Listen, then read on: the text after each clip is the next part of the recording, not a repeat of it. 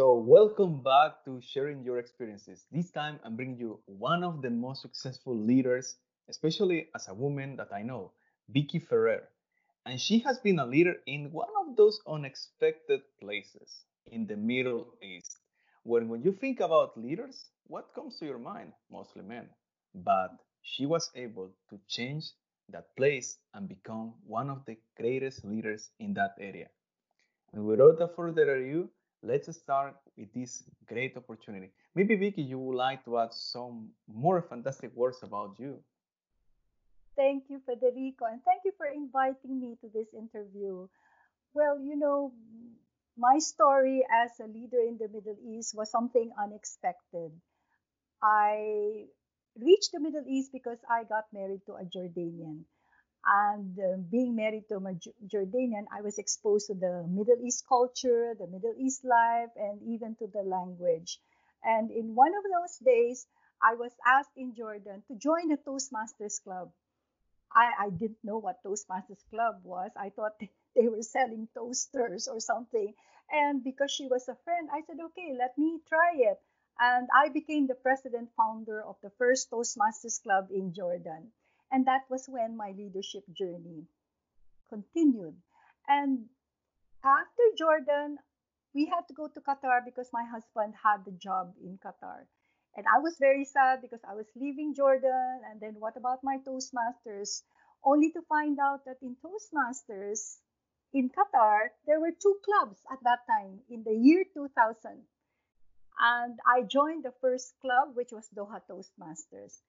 Mind you, they were all men, and there were probably only two women. And I said, why not? I really want to continue my, my journey. So I did. And I started there as a founder of several clubs in, in Qatar. And then I became the area director. And then, well, at that time it was called area governor and then division governor.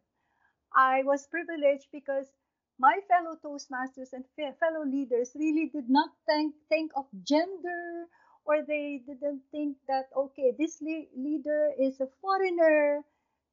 Imagine a Filipina who has reached Qatar.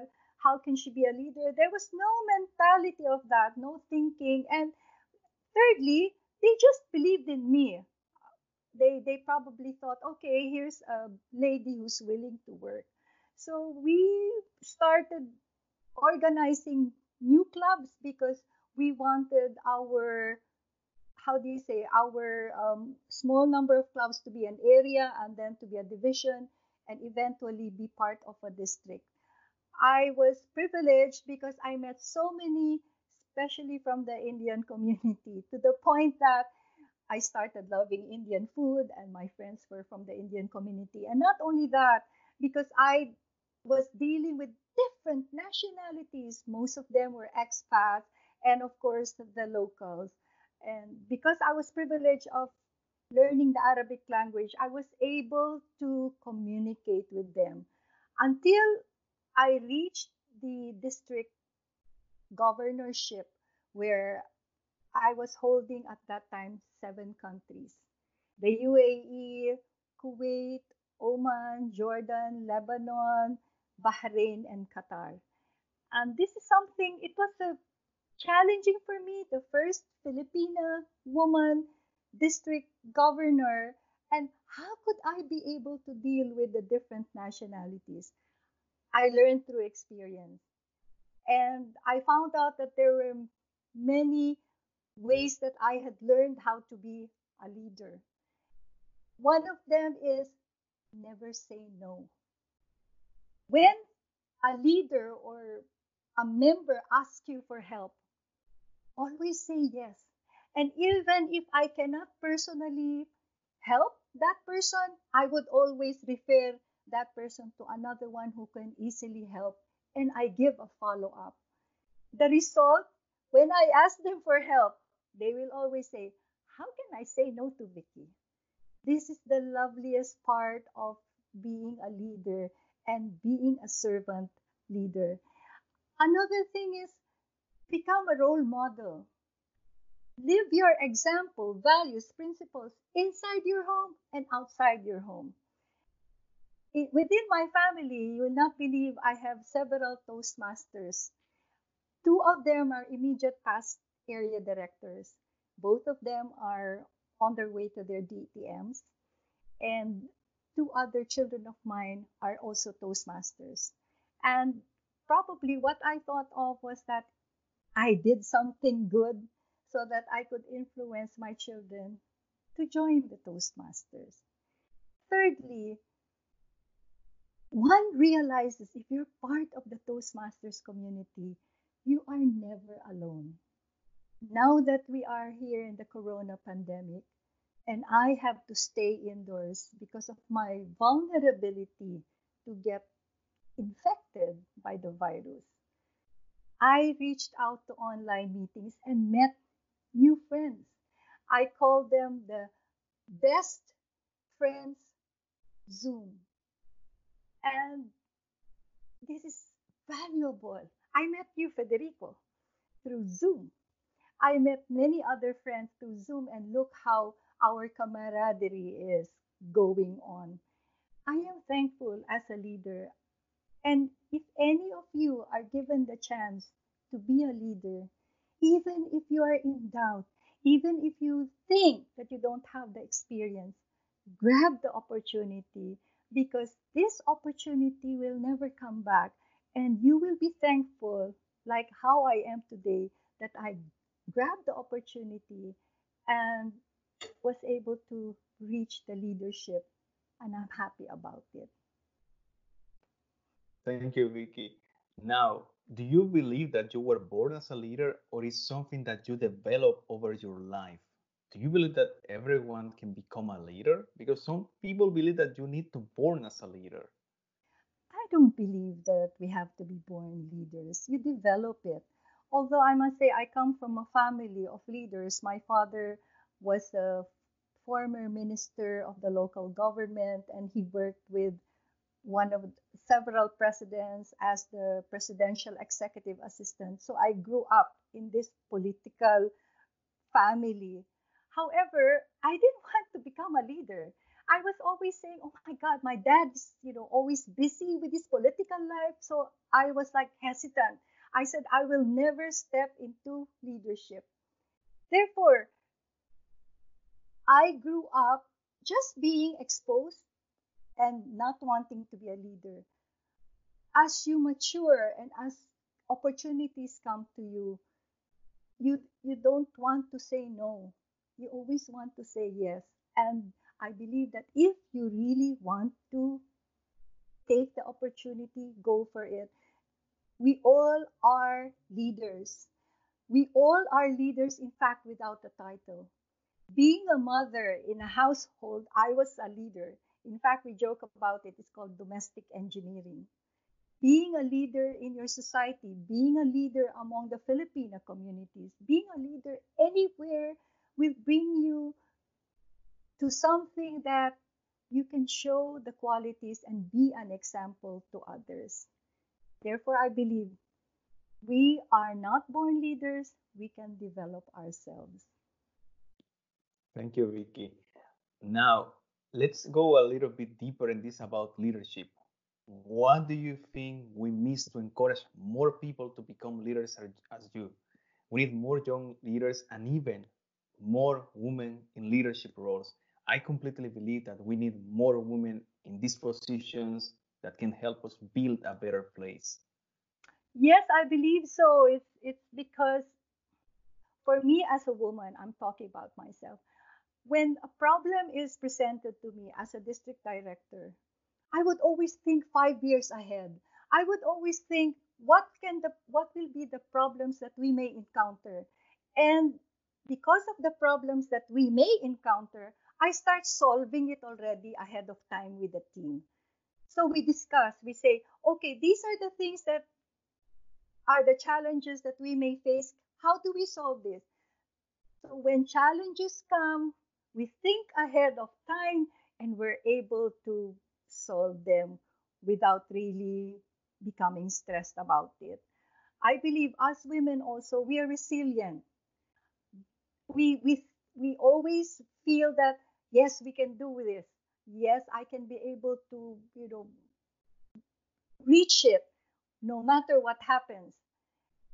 Women have special qualities in in their in themselves as characters and the attitude.